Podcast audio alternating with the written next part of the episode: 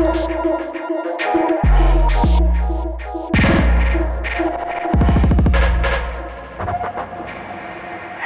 Talk Podcast.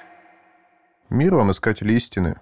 Сегодня погружаемся в святые 90-е. Добро пожаловать! Я Денис. Я Согат. И мы Heretic Talk. Абсолютно субъективный, полностью билетристический подкаст о необычных и ложных учениях, тоталитарных сектах, деструктивных культах, их последователях и лидерах. Все, что показалось нам интересным.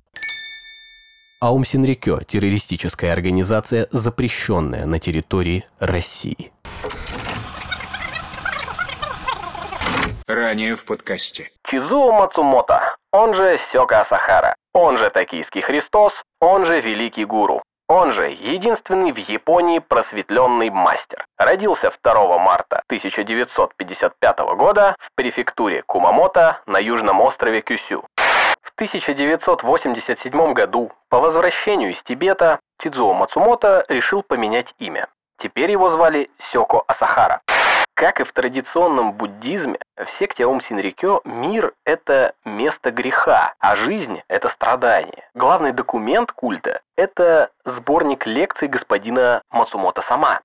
Сёко учил, что мир не просто погряз в материализме, а оказался в руках различных коррумпированных групп влияния, среди которых правительство США и Японии, масоны, иллюминаты, ну и, конечно же, евреи. Сёка Асахара стал рассказывать своим последователям о конце света, так как в мире накопилась негативная энергия, плохая карма, как говорили они. В организации считалось, что аскеза и отречение ведут к обретению сил и способности левитировать, ясновидение, путешествовать по различным духовным сферам, медитации, ранний подъем, тяжелый физический труд, простая вегетарианская пища, чтение мантр и отсутствие какой-либо собственности, кроме того, что необходимо для основных нужд. Один татами как место для сна. Асахара считал, что его практики ведут к необычайным физическим силам, которые можно использовать для научной демонстрации обоснованности учений. Структура организации была выстроена по вертикали. Даже если вы принесли миллионы, вы вряд ли достигнете должности с вами. Скорее всего, вы будете либо старший самана, либо помощник с вами. На вершине пирамиды находился Сонши, святой учитель. Это Сёка Сахара собственной персоной. Организация, которую простроила Сахара, менялась постоянно. Причем я бы даже сказал не менялась, а эволюционировала. Потому что каждый раз доктрина все больше и больше прорабатывалась и усложнялась. И менялась она в силу ощущения своей антагонистичности японскому обществу. Чуть позже в Аум Синрикё стала практиковаться и Махамудра, тренировка проверки преданности, она же слепое подчинение гуру, исполнение того, чего ученик не хотел бы делать. Росла и капитализация. С менее чем 430 миллионов йен до больше, чем 100 миллиардов, то есть больше миллиарда долларов на наши деньги. Нетрудно догадаться, что аскетические практики, направленные на истязание или, как считалось внутри секты, испытание организма, приводили к трагедиям. На суде было доказано, что первой жертвой режима Асахары стал Тироюки Мадзима в 1988 году. В 88-89 годы происходят самые агрессивные действия. Больше всего планируется каких-то расправ, наказаний. В это же время появляются внутри организации пытки в том числе начинают подозревать своих последователей в работе на правительство и масонов. Теперь термин «поа», про который мы рассказывали в одном из предыдущих выпусков, трансформировался из ритуального представления в процесс спасения людей от совершения тяжких кармических грехов путем их убийства. Человек становился благословленным со стороны духовно превосходящего существа и, как следствие, получал лучшее перерождение. А так как Аум считала всех, кто не верил в учение Сахары, врагами истины, Синринотеки, тех, кто жил в миру, подверженным негативной карме, которая ведет к плохому перерождению, то убийство в глазах адептов стало что-то положительное, и это что-то поможет в следующей жизни. С ростом числа последователей росло и количество недовольных. Основные претензии предъявлялись секте в вопросе разделения семей, плохого обращения с детьми и финансовой эксплуатации.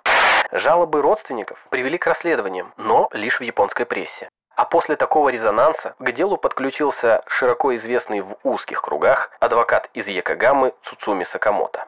Сёка во время одного из собраний отдал приказ убить адвоката хлористым калием, который Накагава предварительно украл из железнодорожной больницы, в которой раньше и работал. 18 ноября секта собрала пресс-конференцию, а Сахара увидел шумиху в СМИ и решил действовать на опережение. В 90-м году планировались выборы в Какай, японский парламент. Сёко собрал аж 25 кандидатов, чтобы, по его собственным представлениям, получить пост премьер-министра страны. А Сахара занял среди кандидатов на место в парламент от округа почетное 13 место. После такого сокрушительного разочарования Сёку Асахара начал готовить почву, чтобы спровоцировать военный кризис изнутри Японии и чтобы распространить его на всю планету. В апреле 1990 года на острове Исигаки, близ Окинавы, Асахара для укрепления морального духа своих учеников проводит семинар для последователей. Как мы и сказали в прошлый раз, лидер поменял доктрину. Основой учения стала Ваджраяна, то есть власть гуру неоспорима, а концепция деревень Лотоса трансформировалась в идею строительства убежищ для защиты коммуны от ядерной войны со стороны США, масонов, евреев и прочих нехристей. Спустя несколько месяцев, в июне, в Токио появились первые разработки батулотоксина. Трое ученых культа с крыши главного офиса распылили ядовитые бактерии.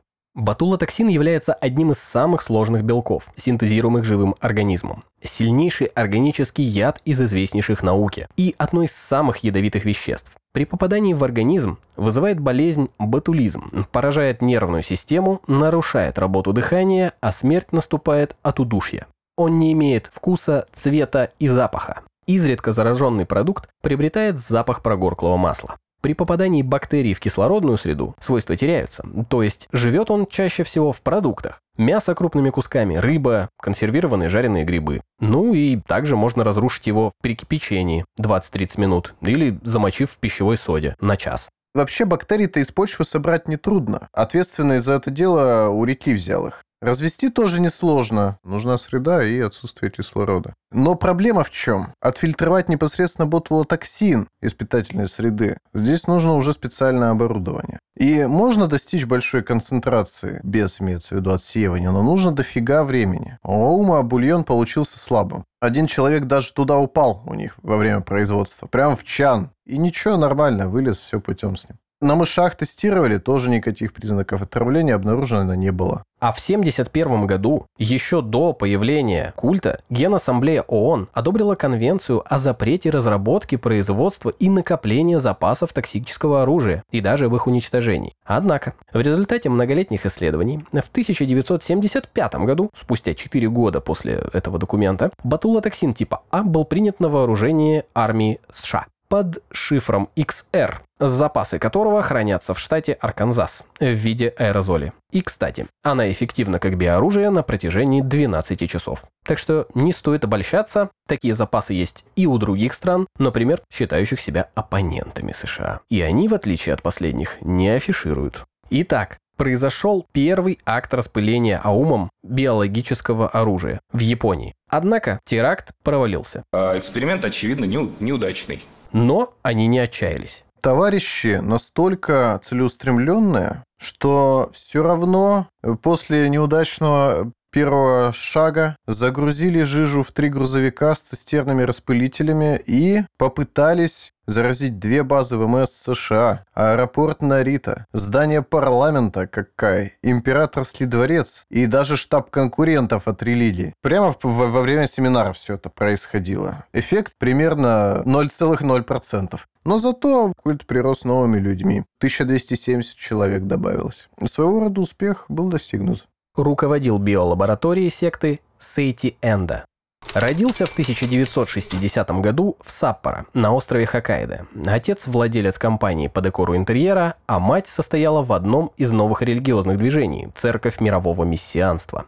Он был маленького роста и даже потерял слух на левое ухо. Но, несмотря на это, оставался активным и общительным ребенком. Хорошо учился, даже был отличником. С раннего возраста полюбил животных. Когда Сиити был в старшей школе, заболела его собака. И когда мальчик наблюдал за тем, как ветеринар помогает его четвероногому другу, решил, что вырастет и станет врачом для домашних животных. После школы поступил на кафедру ветеринарной медицины, факультета животноводства Университета сельского хозяйства и ветеринарии в Абихира. Он очень удивился, когда узнал, что ветеринар не только лечит, но и усыпляет животных. В процессе обучения увлекся молекулярной биологией, причем со временем даже решил поменять специализацию. В 86-м Сити закончил универ, получил ветлицензию, а его магистрская работа была связана с темой генной инженерии. В том же году он поступил в докторантуру Высшей школы медицины Киотского университета. Ну, то есть он сразу погнал э, по научной карьере. Молниеносно, можно сказать. В Институте вирусологии Киотского универа он проводил генетический анализ вируса Т-клеточной лейкемии взрослых и вируса СПИДа, который был очень горячей темой в то время. Эндо работал с материалами в лаборатории с 11 утра и до полтретьего ночи ежедневно. Исследуя гены, Сити задался вопросом тайны жизни. Гены, конечно, это основа жизни, но не сама ее суть. Тогда он заинтересовался и духовным миром, природой существования души. Возможно, эти вопросы возникли, когда умер его отец от рака печени.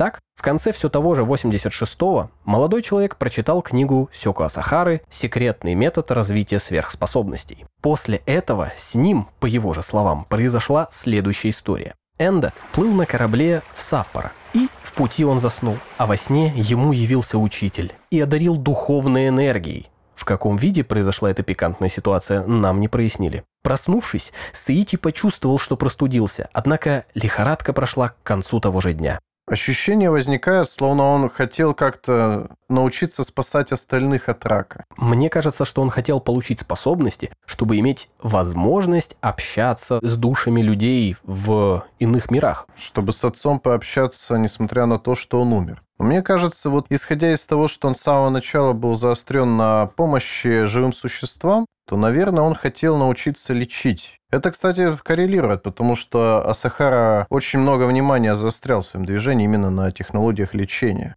После такого опыта, конечно же, парнишка стал посещать занятия йогой в Синсенакай. Как раз там лидер культа поручил исследовать воздействие крови гуру на человека и доказать уникальность ДНК. Более того, Асахара пообещал после принятия монашества дать Энда собственную лабораторию. В 1988 молодой человек вступил в организацию, а семье сказал, что поехал в Индию для обучения, после чего перестал посещать университет. И уже будучи в секте, он возглавляет научную сферу. Его начальниками становятся Хисака Исии и Хидео Мурай. Получил в управлении Институт космической медицины, разрабатывавший тайную инициацию и инициацию любви а также руководил Институтом астральной еды, то есть проверял приготовленную пищу и разрабатывал новые рецепты. Кроме того, числился врачом Асахары, принимал роды у его жены и очень сильно был привязан к четвертой дочери. Дослужился до ранга мастера Сейго, получил духовное имя Дживака, личный врач Будды. Этот человек начал производить биооружие для Аум, Исходя из истории Сиетенда, есть предположение, почему Аум начал производство токсинов именно с ботулотоксина, а не с чего-нибудь более мощного, либо того, что они впоследствии будут производить. Вполне вероятно, именно саму Энда дали возможность выбрать он прежде всего врач. Соответственно, ему понятней ботулотоксин, например, чем зарин. И механизм производства наиболее простой из всех. Здесь не нужна очень сложная лаборатория. Все доступно, кроме вот оборудования для выделения непосредственного концентрированного ботулотоксина. Наверное, поэтому. Так что очень сильную роль играло то, кто заведует лабораториями на механизмы производства и что производят. Вероятно, сам Сёка Асахара непосредственно в выборе токсинов не участвовал. Скорее просто говорил, это можно, там, а это, наверное, не стоит. Хотя он про ботулотоксин очень здорово полился, кстати, в своих речах на телевидении. Частенько начал говорить еще с 90-х, что надо бы нам укрепить как-то нашу армию. И вот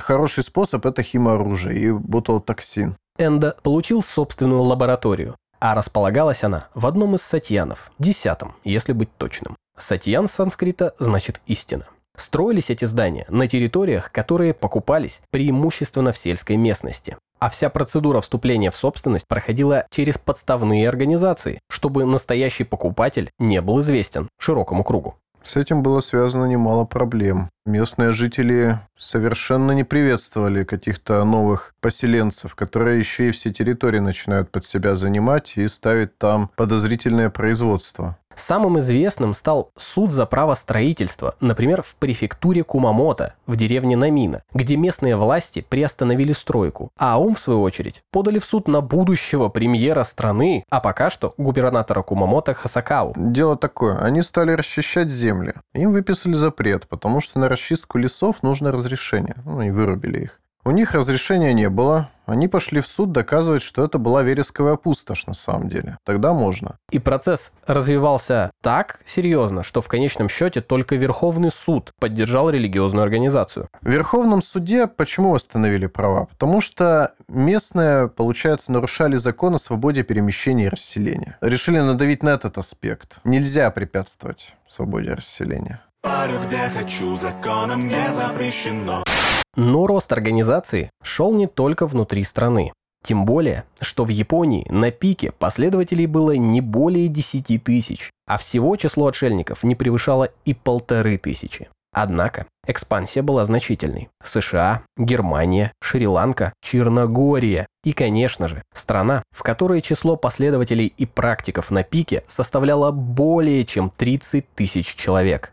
Это Россия. Еретический разговор. К моему великому сожалению, оценка любых исторических событий, связанных с нашей Родиной, дается однозначно. Подавляющее количество историков рассматривают 90-е годы либо как время грандиозного бедствия, либо как период Великой Свободы. Святые 90-е. Позвольте же нам подняться над спором и не принимать ничью сторону. Итак, 1991 год, Советский Союз распался. РСФСР возглавляет новоизбранный президент Борис Ельцин.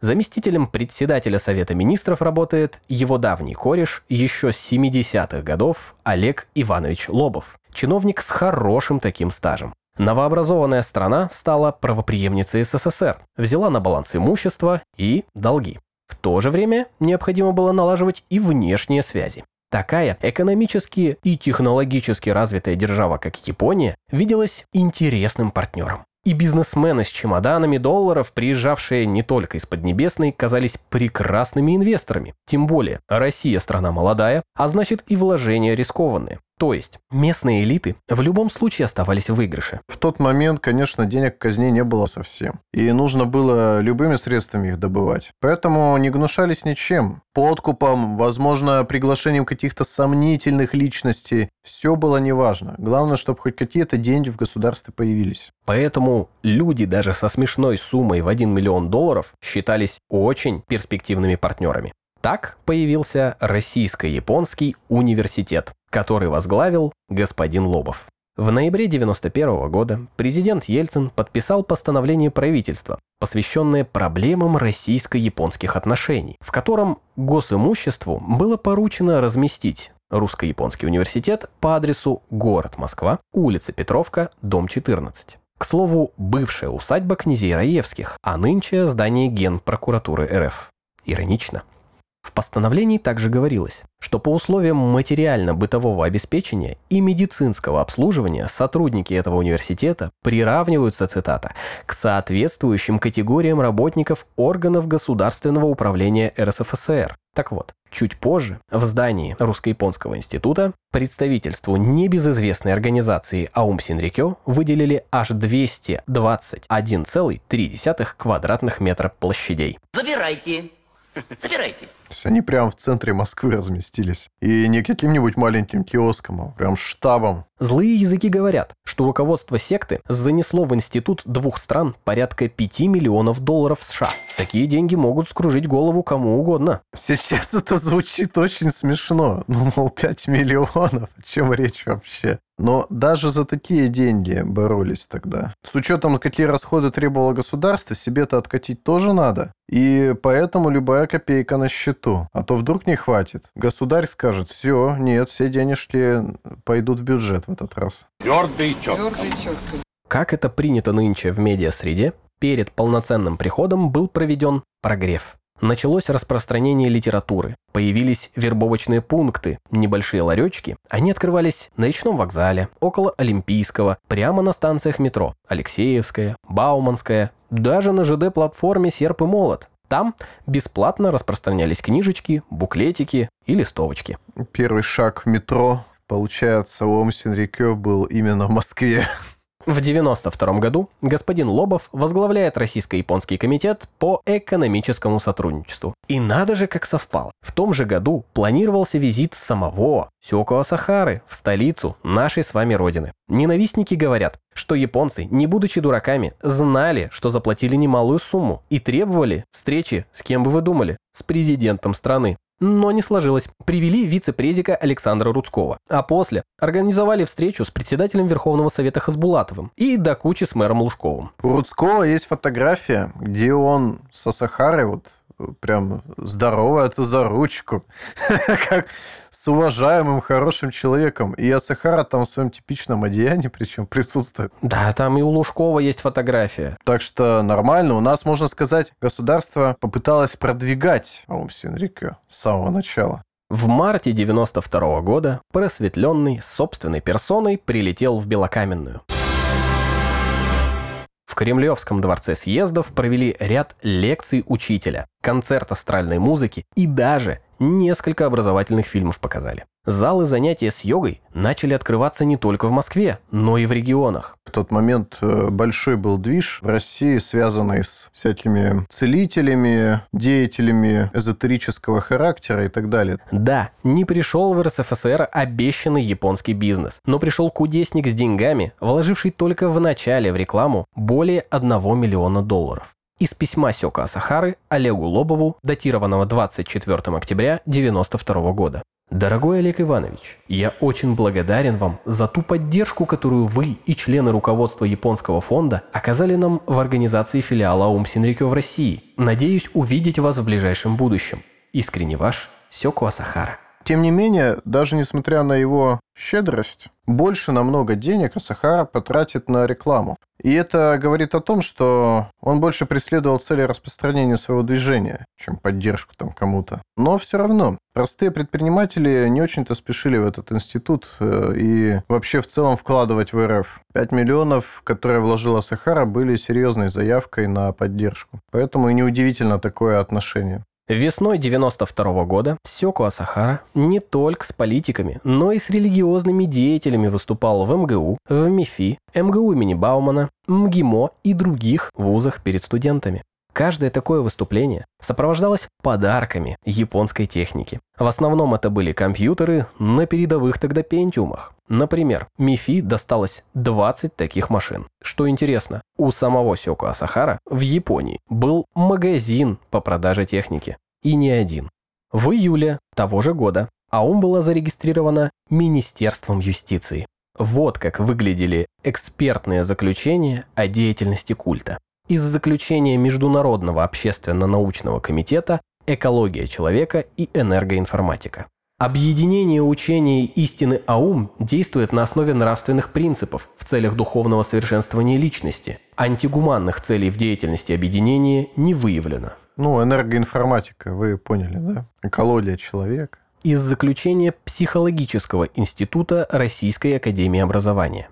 Цели самопознания и самосовершенствования, которые ставят себе верующий аум, не представляют собой никакой угрозы кому бы то ни было. Это уже Российская Академия Образования. Уже надо поответственнее к формулировкам-то подходить. Ну, тогда еще не понимал никто, видимо, не стал вникать даже. Пытаться понять, что они проповедуют, посмотреть в Японии, как живут члены общины. Уже можно было сделать выводы, но никто даже не захотел запариться, очевидно. Билеты дорогие в Японию, видимо. Ну, конечно, да. Не съездить никак. Пять миллионов дали, все, можно больше никуда не гонять. А вот что говорит независимая психиатрическая ассоциация. Психиатрическая. Занятия в АУМ не приводят к психическим расстройствам, не наносят ущерба также и физическому здоровью. Наоборот, оно только укрепляется. Только укрепляется. Молодцы, правильно. Кушайте бинты, наслаждайтесь. Справедливости ради, ряд практик в Российскую Федерацию не пришел. а- Остались исключительно для внутреннего пользования. Да, в России, наверное, не так уж много было прям вот э, адептов монашеского уровня. Самым интересным, наверное, является экспертное заключение Государственного научно-исследовательского центра профилактической медицины Министерства здравоохранения Российской Федерации.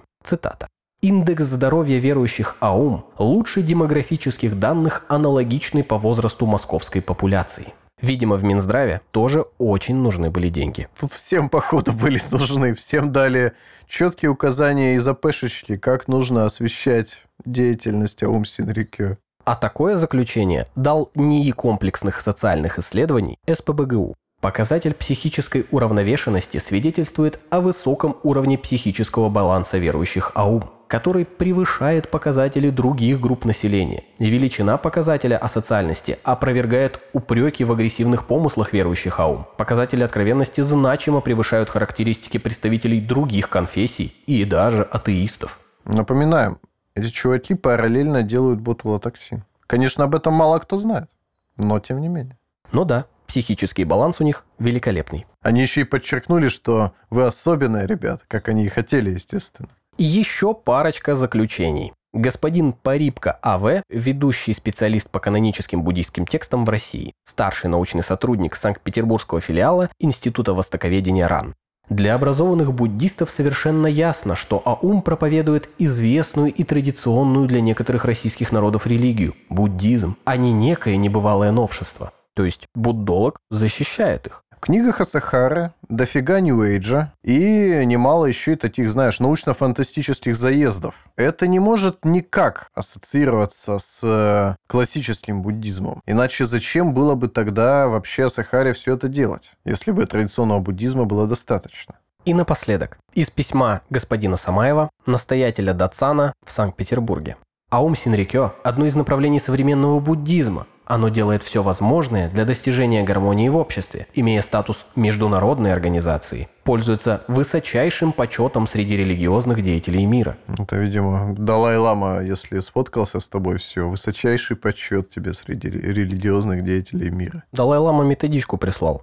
С другой стороны, его принимали ведущие буддийские монахи из Шри-Ланки, в Китае принимали. А они всех там принимают, потому что всем раздают кусочки Будды. Это бизнес такой, потому что у них... Самаев молодец, что он упомянул. Это одно из направлений современного буддизма. Он не стал говорить, что это традиционное учение. Все-таки попытался разобраться хотя бы чуть-чуть. Отработал, молодец. Держи денежку. В 93 году, по показаниям члена культа Икуо Хаяси на суде, некий Олег Лобов за 10 миллионов йен, а ниже 90 тысяч долларов, продал рецепт изготовления зарина. По курсу 90 тысяч долларов было равно 117 миллионов рублей, Несовременные миллионы. Это те самые миллионы, когда все были миллионерами. причем за 1 доллар давали 1299 наших деревянных. Не отчаивайтесь, друзья, тому, что видите на бирже сейчас. Рубль падает и пусть, вот за что люблю я Русь. И Йосихиро Иноуэ, глава разведки АУМ, подтвердил слова Хаяси также на суде. Он сообщил, что Зарин было невозможно бы изготовить, если б не помощь Лобова-сан. Лобов в свое время от комментариев отказался, а некий, не представившийся сотрудник ФСБ в интервью СМИ, поставил под сомнение данное утверждение. Более того, исполнявший обязанности президента Российско-японского университета Александр Муравьев в 1997 году изданию «Коммерсант» заявил следующее. Есть несколько способов производства зарина. Они известны всему миру. Их можно узнать в любой библиотеке. Для студента-химика четвертого курса не составляет особого труда изготовить зарин в лаборатории. И уж тем более не нам учить японцев, они в мире первые в химии. Говорить, что технология производства зарина была продана, просто безграмотно. Кто будет тратить на это деньги, если даже компоненты для зарина можно купить без труда в Японии в каком-нибудь магазинчике, вроде наших химреактивов? Ну, вы знаете, эта военная форма в любом военторге продается. Пойдите в магазин вот у нас и вы купите там любую форму. Студент, может быть, четвертого курса действительно сможет его сделать, но для этого ему нужны будут условия, для этого ему нужно достать немало будет прекурсоров этих веществ. Это не так легко, как кажется. И потом про продажу. Да почему не продать? Легко можно продать. К тому же 100 тысяч долларов в те времена это все равно хорошие деньги. Да, это не супер много, но это неплохо. За годы существования российское отделение провело несколько масштабных мероприятий. Среди них, например, концерты посвящения в спортивном комплексе «Олимпийский». Ну, Шактипат он там проводил раз в месяц. Из разговора журналистки с одним из пришедших на концерт. «Ты где-нибудь учишься?» «Нет». «Работаешь?» «Нет». Твое главное занятие – практика в Аум Синрикё. Чего ты хочешь? Добиться просветления. Простые цели, понятные. Вот это человек, знающий, чего он хочет от жизни. Черт, жутковато, конечно, но похоже на правду. В 90-е ты легко мог быть не, не учащимся и не работающим не потому, что ты этого хочешь, а потому что так получается. Давайте погрузимся в атмосферу, которая окружала эти концерты. У метро раздают листовки, цветные, с фотографиями, где текстом вас приглашают на концерт астральной музыки. В исполнении оркестра Кирен, в его составе лауреаты конкурсов и фестивалей, пришедшие из крупнейших симфонических коллективов.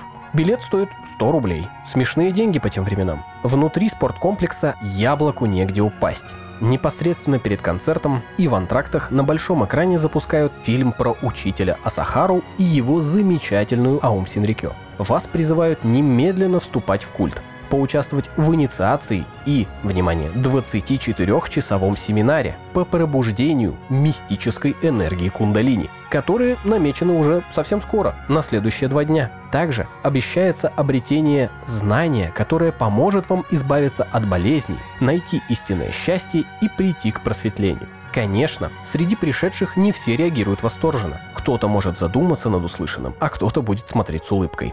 С экрана продолжается накачка, теперь уже тех, кто начал путь к просвещению. На семинаре мое тело вдруг начало вибрировать.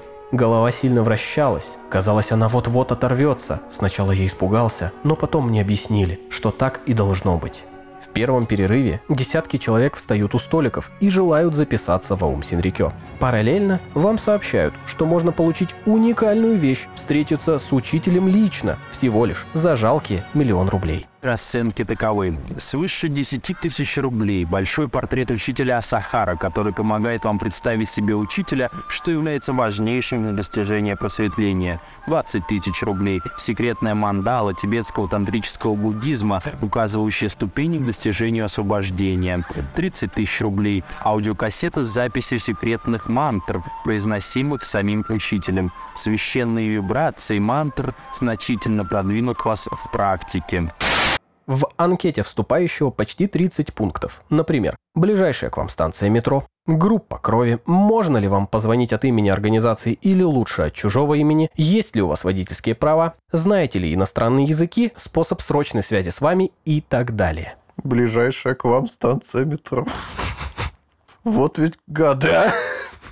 Основная масса россиян, вступивших в культ, до 30 лет. Да, были люди и старше, но их не больше тысячи. Все примерно так же, как и у последователей в Японии. Сначала семинары, потом соблюдение аскез, в первую очередь минимум сна и еды, обязательный прием корпоративных витаминов, а следом миссионерская работа с начислением баллов. За тысячу розданных листовок – один балл, за каждого приведенного человека – целых пять. В конце концов, ты становишься самана, монахом, который отказался от своей семьи и имущества. Интересный момент. В нашей стране ни один последователь не преодолел этого уровня. А все управленцы Сигойси были родом из Японии. Асахара словно открыл нашим гражданам семинары Тони Робинса и телеевангелистов, особенно 60-х, эти огромные сцены с экранами, где выступают и предлагают сейчас, только сегодня на семинар. Вас ждет полный успех, освобождение и раскрытие своих способностей. 24 часа интенсива. К сожалению, он был и не первый, и не последний в этом списке. Ну, чувствуются технологии, которые еще пятидесятники в свое время открыли. А уже во время перестройки эти технологии пробрались и за железный занавес. Они изначально очень хорошо были в актерском плане подготовлены, умели работать с публикой, и опыт большой. Сахара, понятно, что тоже внимательно присматривался. Прикольно видеть э, в видеозаписи с этого концерта, где ты ожидаешь работу с публикой, проповедник ходит по сцене, играет лицом, э, жестикулирует, обращается к аудитории, и концерт Сёко Асахары. Стоит э, подставка с чем-то мягким, и на ней сидит э, сам гуру в позе лотоса и просто читает какую-то мантру. Все. Самурай восседает, дождь падает с неба, деньги идут. Тот факт, что Сигойси все из Японии, думаю, никого не удивил. За движением филиального типа нужен был полный контроль. Если вы поставили кого-то местного, ну, я по-любому уверен, Сахара еще и запараноил, что могли бы увести у него и людей, и организацию, потому что численность была выше, чем в Японии. И напоминаем, что время уже для Сахара такое напряженное, когда он уже начинает видеть заговоры кругом, начинает видеть масонов, евреев и так далее. Контроль внешний здесь удивлять сильно не должен. А на Дальнем Востоке, с территории нашей страны, еще в 91 году началась трансляция религиозных радиопередач, в том числе и на Японию. Изначально названия у этой радиостанции не было, но чуть позже они называли себя «Радио Аум Синрикё».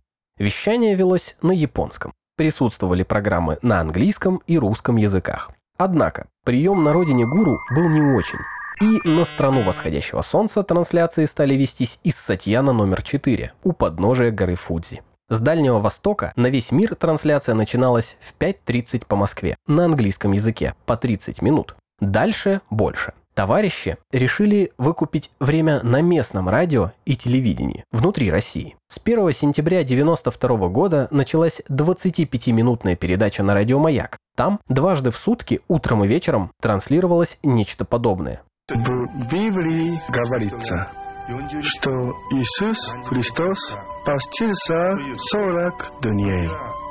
Буддийские источники рассказывают, что божественный мудрец из рода Сакья постился три года. Один из моих учеников продержался без пищи и воды девять дней. Эти примеры показывают, что у этих людей было немного пагубных желаний или невера совсем. 19 ноября в эфире телеканала «Дважды два» стартовала передача «В поисках истины». Я непрерывно отдавал накопленную мною энергию моим ученикам, чтобы поднять их уровень хоть на дюйм. Я тысячи раз находился между жизнью и смертью. Потерял зрение полностью.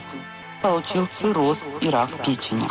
Таков удел Христа, исповедующего Махаяну, того, кто предназначен для спасения других, принимать на свои плечи болезни и нечистоты других. Там были, само собой, проповеди о Сахары из российских университетов, его астральная музыка, выступали и ученики, которые рассказывали о величии учителя. Точно известно, что частым спикером был Хидео Мурай. Частыми были рассказы Тамока Мацумото, жены лидера, о том, как она уверовала, будучи изначально настроенной против Аум. На передаче «Маяке» частенько выступали местные ученики, которые раскрывали учение. Например, читают какую-то книгу и поясняют, что имеется в виду. Либо отдают перевод о Сахаре, того, что он говорил в одной из своих речей. Передача, можно сказать, религиозно обучающая, но, разумеется, с оттенком аума. Например, там вот в одной из передач как раз было подробно рассказано, как Асахара понимает Ваджраяну и Махаяну, в чем разница и так далее. И это был перевод из его речи. На английском языке, кроме речей Сончи, утром выступал Фумихиро Дзюю, а днем – жена просветленного. Вещание велось на передатчике «Радио Голос России», предоставленного бесплатно с подачи Министерства связи и массовых коммуникаций Российской Федерации. Вы спросите, как так получилось? А черт его знает. Возможно, были какие-то покровители во властных структурах. С Рудским там здоровался за руку. Не может быть. Как же так? Злые языки утверждают, абсолютно бездоказательно и необоснованно, что герой России, ныне замруководителя администрации президента страны РФ, а некогда успешный бизнесмен, некий Сергей Кириенко и его супруга были поклонниками практики кундалини в версии Сёко-сана. Мы же решительно не верим в эту откровенную ложь. Не может такого быть. Сергей Владиленович достойный человек и ни в коем случае не мог ничем подобным увлекаться. Он православный гражданин. Еретический разговор. Отдельного рассмотрения заслуживает и личный оркестр Асахары под названием Кирен. Все музыкальные произведения писал лично гуру. К сожалению, точную расшифровку названия оркестра никто не дает в источниках. Но можно сделать предположение. Мы знаем, что Асахара любит символизм и обычно дает наименование и своим проектам, и каким-то элементам культа, и книгам на основании своего замысла. В Японии есть э, божество Кирин. Это японский единорог, который относится, ну, понятно, к античным синтоистским божествам. Имя которого расшифровывается как Ки-Рин, мужское и женское начало. Он их объединяет. Его другое имя Иккакую, однородный зверь. И он не похож на единорога, это ну, просто лошадка, на самом деле, безобидная, с чешуйчатой при этом кожей и пышным хвостом, является главным из среди пяти мифических божественных животных – дракона, феникса, черепахи и тигра. Он их объединяет и приводит их силы в гармонию. Кирин – повелитель природы.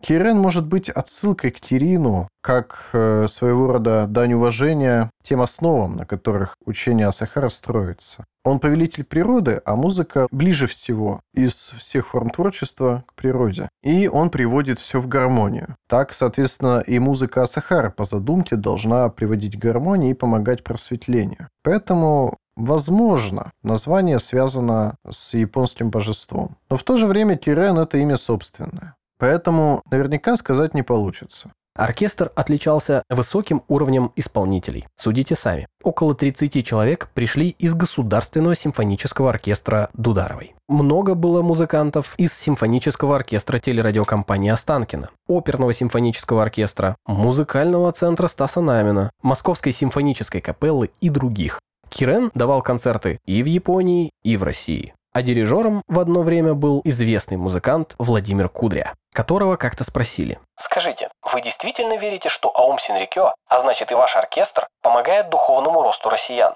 Они занимаются истинными вещами, но часто встречают непонимание. Здесь работает цвет японской нации. Высококультурные люди. Ответил он.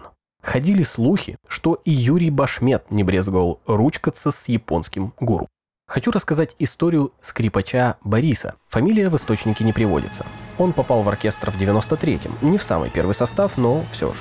Музыканты в начале 90-х крутились как могли, поэтому нормальным было работать в двух, трех, а то и четырех коллективах и зарабатывать не больше, чем 200 долларов в месяц его знакомый из оркестровой тусовки узнал, что идет конкурс в некий японский оркестр. Пришел, значит, Борис на прослушивание, а там по 10-15 человек на место, а среди скрипачей и вовсе 17. От знакомой переводчицы узнал, что мецената зовут Сёко Асахара. Богатый бизнесмен владеет акциями электронной корпорации в Японии и любит нетрадиционные верования. А в России, судя по всему, имеет подвязки на самом верху. Его представили как такого японского олигарха э, со странностями. Пройдя прослушивание, предстояло личное собеседование с Коммерсом. И вот как Борис описывает произошедшее. Передо мной оказался обычный бизнесмен, разве что с нехарактерной для бизнесмена бородой. Он долго и нудно выспрашивал меня, через переводчика, о моих заработках, семье, о моем отношении к дирижерам, к дисциплине оркестра. Я растерялся, отвечал коротко и невнятно. Конфликтов с дирижерами у меня никогда не было, я человек спокойный, и работу в оркестре воспринимаю не как творчество. Мы с приятелем по вечерам обычно приветствуем друг друга. Что, отпилил свое?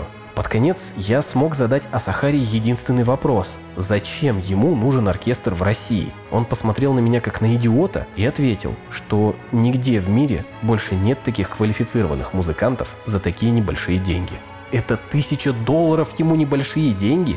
Мне казалось, что собеседование для меня прошло неудачно. А Сахаре я не понравился, да и мне, честно говоря, он тоже. Но из принципа я прошел весь конкурс. И к моему огромному удивлению меня взяли. До сих пор не понимаю почему. Я музыкант высокого уровня, но в оркестре публика собралась очень разная. И классные профессионалы, и, мягко говоря, так себе. Не знаю, по какому принципу он нас отобрал. А вот мы можем предположить, по какому.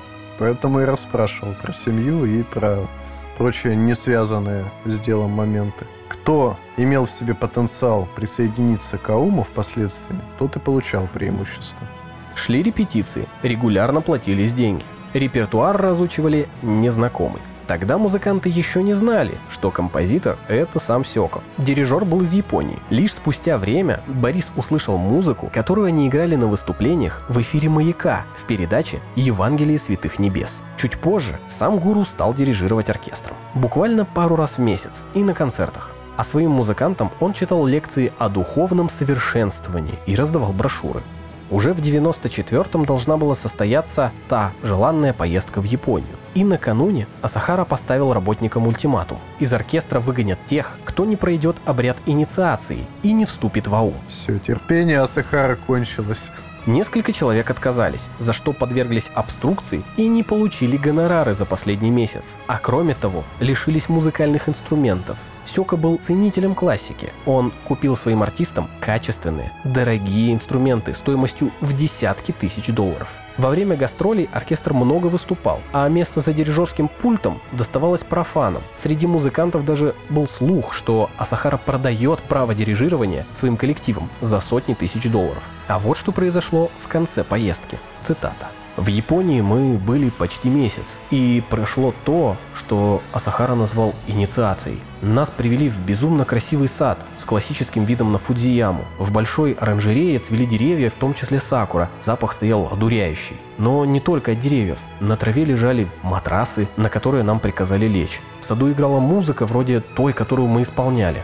Мы легли, и каждого из нас с головой накрыли пластиковыми покрывалами. К покрывалам были прикреплены прозрачные шланги, по которым поступал какой-то слабо подкрашенный пар. Я быстро куда-то улетел. Точно ничего не помню. Ни сколько мы так лежали, ни что делалось вокруг. Мне были какие-то смутные видения, слышались голоса на непонятном языке, не японском, который я тоже не знаю, но мелодика языка была другая. Помню только ощущение полета, как будто я падаю в темную бездну, но при этом лечу как бы вверх. Вокруг какие-то сверчки с человеческими голосами и огромные губы, которые всасывают меня внутрь теплой желеобразной массы. Мне иногда во сне или во время болезни снова приходят эти ощущения. Я вышел из этого состояния довольно легко. Минут 20 был учащенный пульс, я потел и кашлял. Но примерно треть моих коллег перенесла эту процедуру хуже. У одного случился сердечный приступ. У другого что-то вроде эпилептического припадка. Несколько человек чуть не задохнулись от сильного кашля.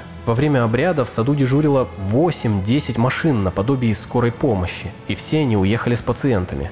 Наш виолончелист после этого до сих пор болеет. То воспаление легких, то бронхит, то грипп. Врачи не могут поставить точный диагноз. Все пострадавшие заявили об уходе из оркестра, а Сахара в этот раз на них не кричал и деньги заплатил, хотя и меньше, чем нам. Трое музыкантов после инициации изменились, постоянно что-то бормотали себе под нос, пели какие-то специальные гимны, стали как не от мира сего. Перед возвращением в Москву Асахара снова провел с оставшимися долгую беседу. Он сказал, что период ученичества для нас почти окончен. Скоро нас ждет великая миссия по завоеванию мира. Наши записи будет слушать каждый из жителей Европы и Азии. Нам предстоит объехать все страны и вместе с посвященными Аум Синрикё нести свет учения миру. Мы будем играть на важнейших мероприятиях, открытиях спортивных чемпионатов, на фестивалях, праздниках и даже преступлении должность президентов. Скоро мы будем во всем мире. Надо только подождать немножко.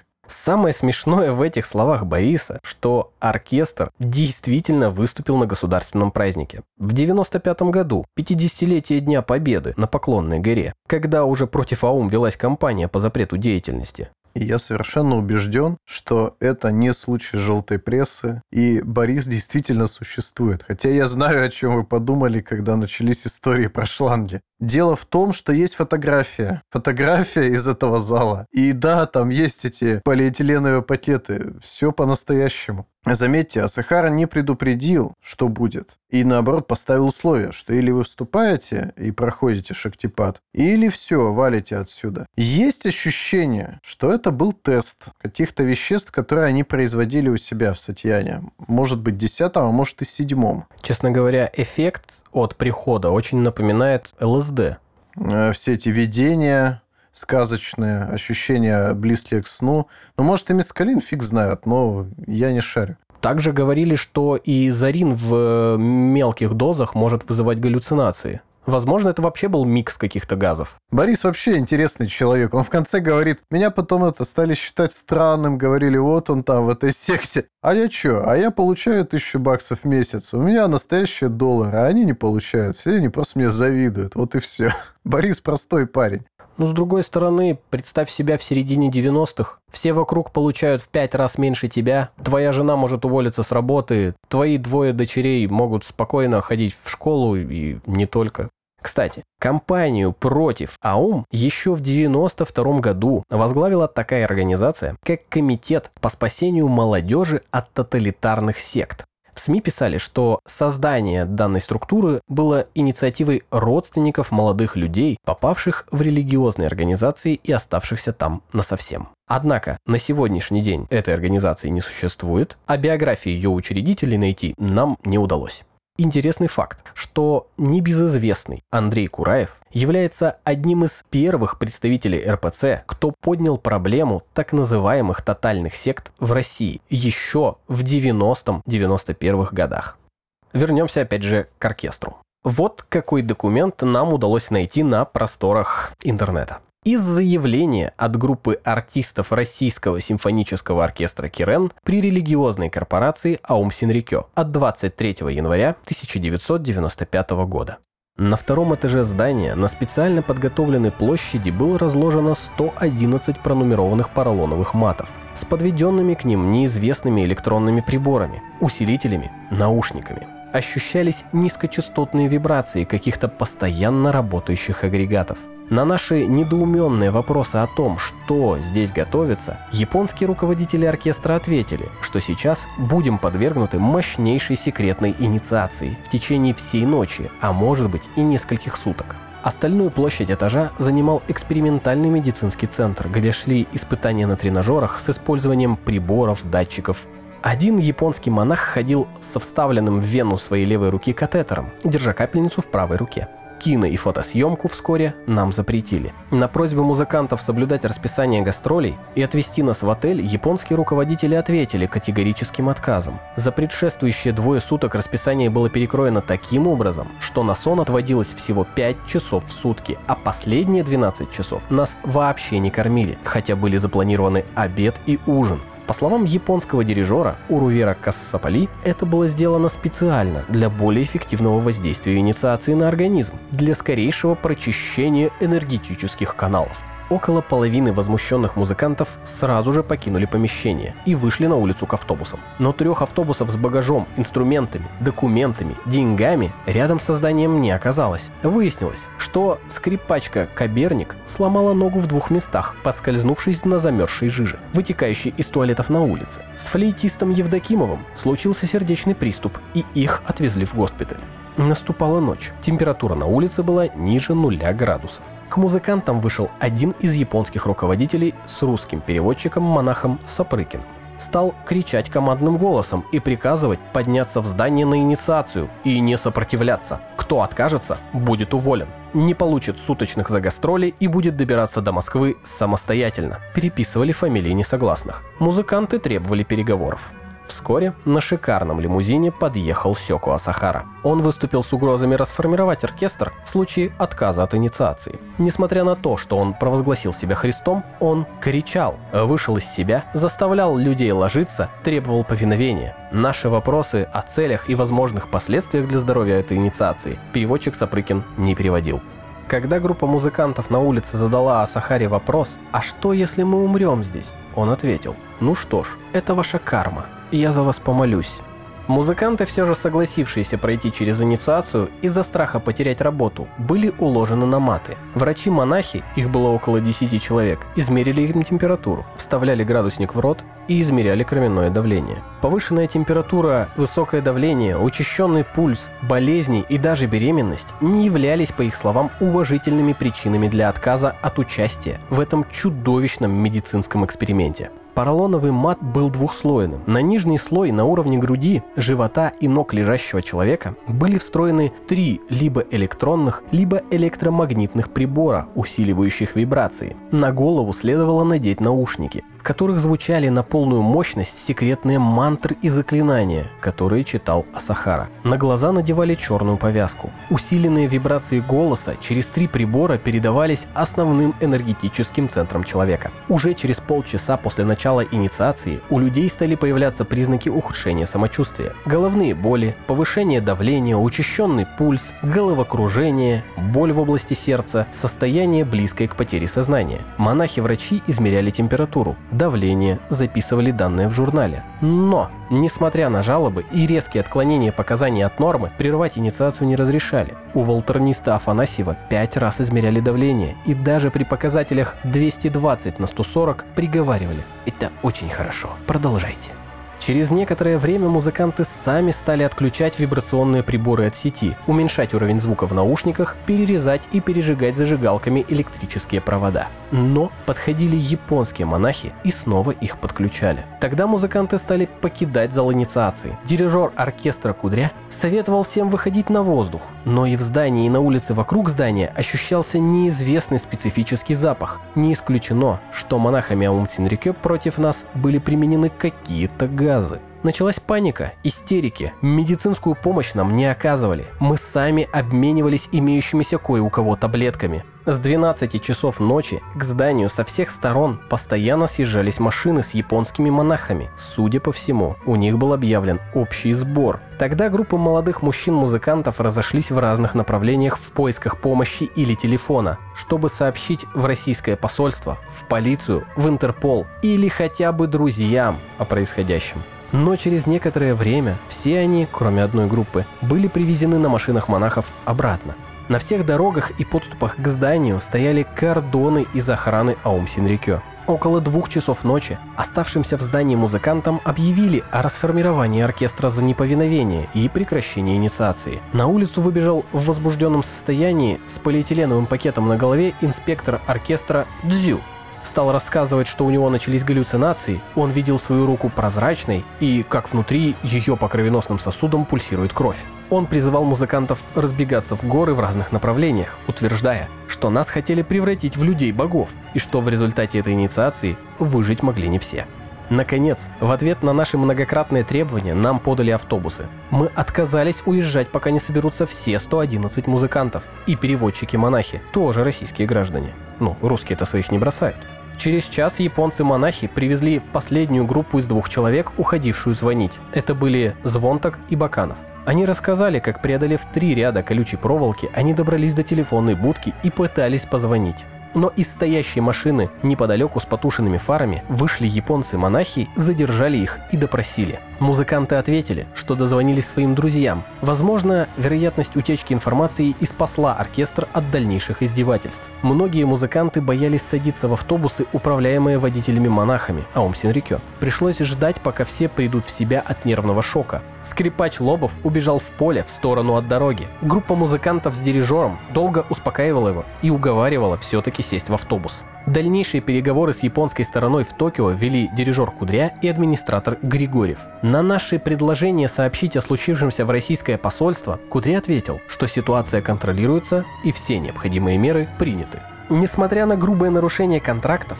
законов и прав человека японскими руководителями, Аум Синрикё Российские музыканты выполнили свой профессиональный долг и выступили с последним концертом в Токио 17 декабря. После возвращения оркестра в Москву половина музыкантов, а именно 52 человека, по директиве из Японии подлежала увольнению. Руководитель Московского религиозного объединения учения истины АУМ Фумихиро Дзюю через переводчика монаха Сергея К и инспектора оркестра Дзю 28-29 декабря предлагал уволиться по собственному желанию, расторгнуть контракт по согласованию сторон, угрожая не выплатить зарплату за декабрь и потребовать с музыкантов через суд неустойку в размере 50% годовых выплат.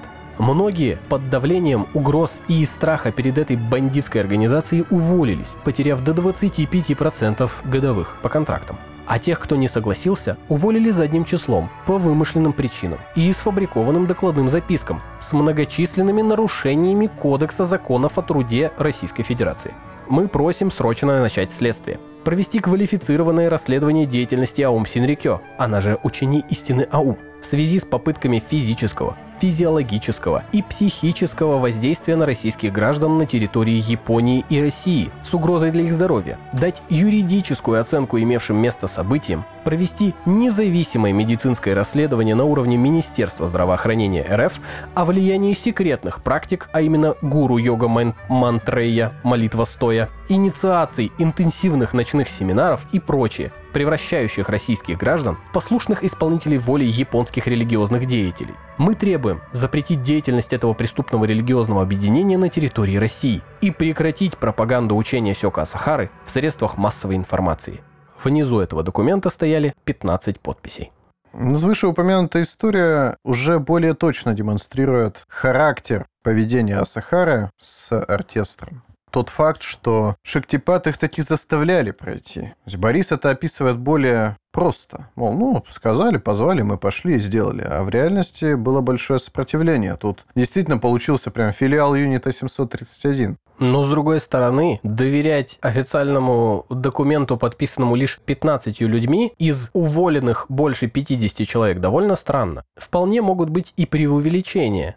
Но то, что оно имело место, факт. Про это говорит и тот, и другой источник. Но заявление само по себе выглядит как сценарий какого-то фильма ужасов, честно говоря.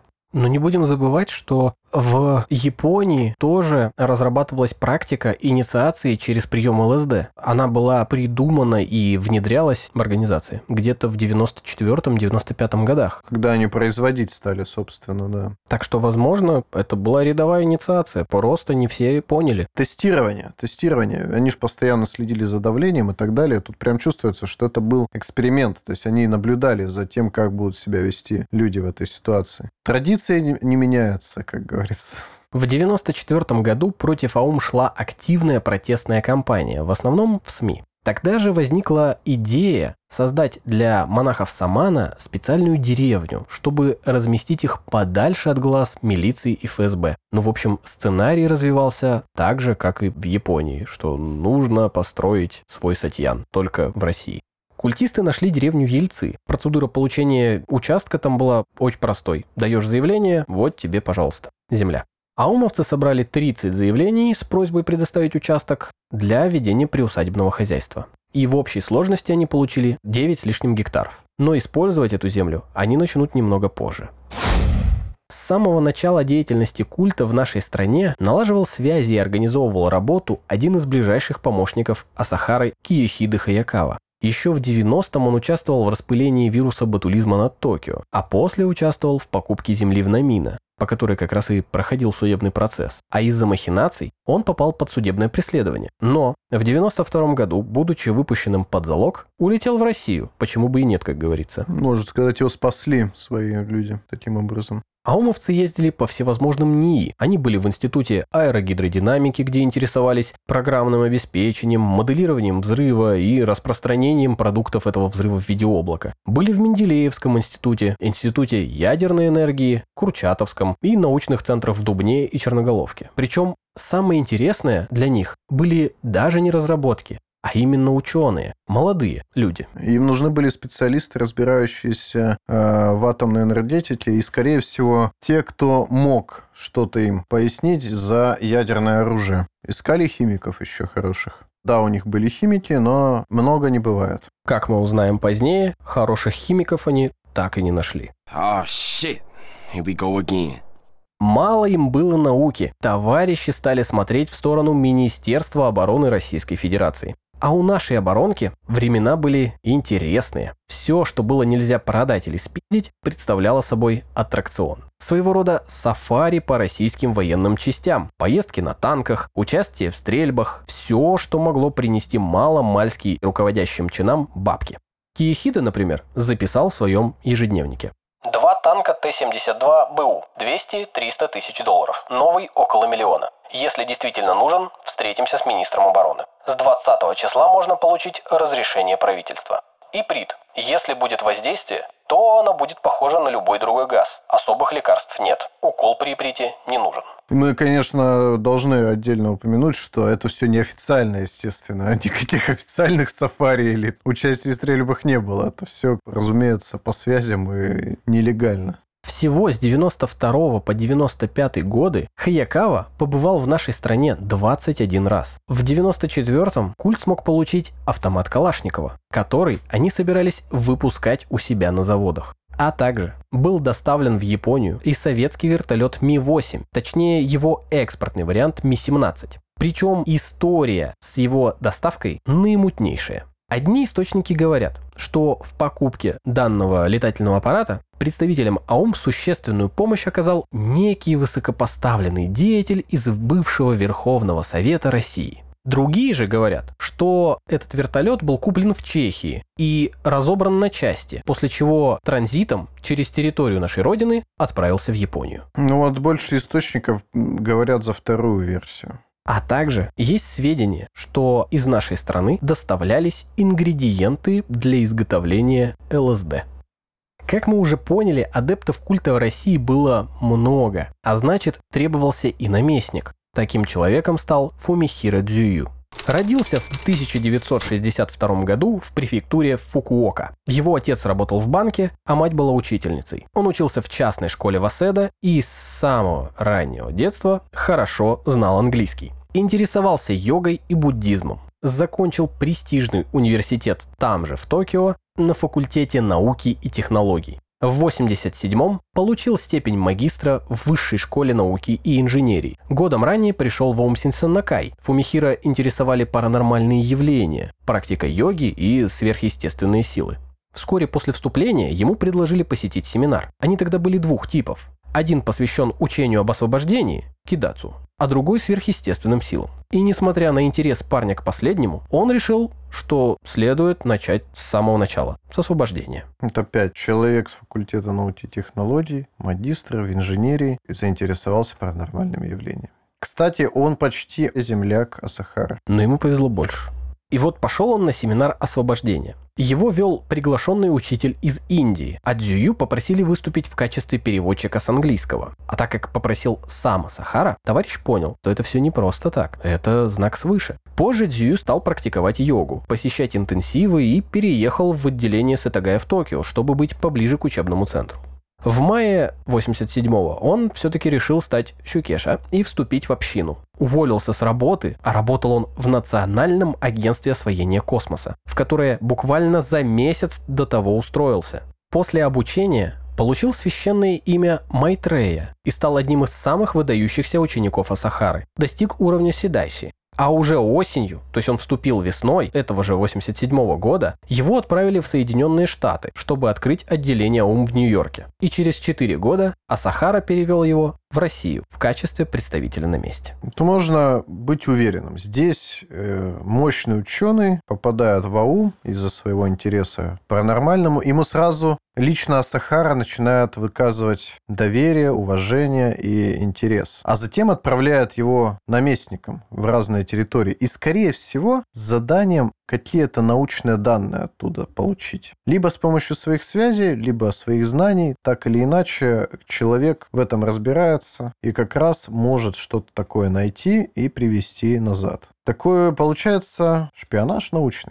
Но это опять предположение, потому что ни сам Майтрея, ни Асахара про это ни слова не говорят, разумеется. Спекуляции. А Respective Governments тем более не скажут ничего подобного, что у них там кто-то что-то украл. Параллельно с развитием филиала в России, в головном офисе тоже происходит движение. Сёко распоряжается переоборудовать часть сатьянов под заводы и лаборатории для производства оружия. Среди адептов распространяют идеи, что самолеты США летают над зданиями культа и пытаются распылять ядовитые газы. Самана начинают при выходе на улицу облачаться в масхалаты, чем еще больше обостряют отношения с сельскими жителями деревень поблизости. Так в организации начинается полномасштабная подготовка к мировой войне.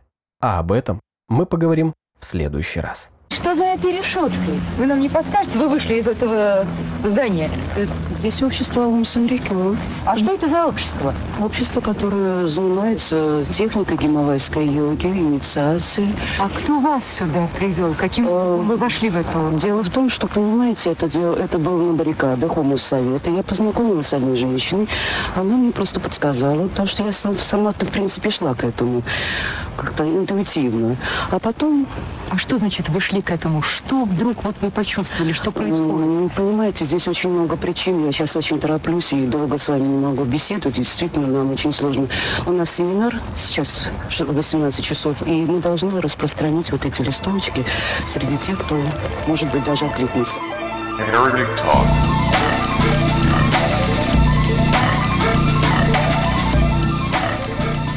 Данный выпуск создан при поддержке подписчиков на Бусти. Спасибо нашим адептам. Отдельно выделим аколитов и культистов. Джо, Лена Ленивая, Екатерина, Маша, Катарина Крайст, Груви Горилла, Анастасия и Дарья. Ссылка на спонсорство есть в описании эпизода. Спасибо. Вы слушали околорелигиозный подкаст Heretic Talk. Подпишитесь, чтобы не пропустить следующий выпуск. Мы будем рады всем в наших соцсетях. Там вы найдете дополнительный контент. Над выпуском работали Дерун Денис и Юров Ярослав. Звук Семен Матков. Отдельное спасибо за музыку Малакола и Recycle.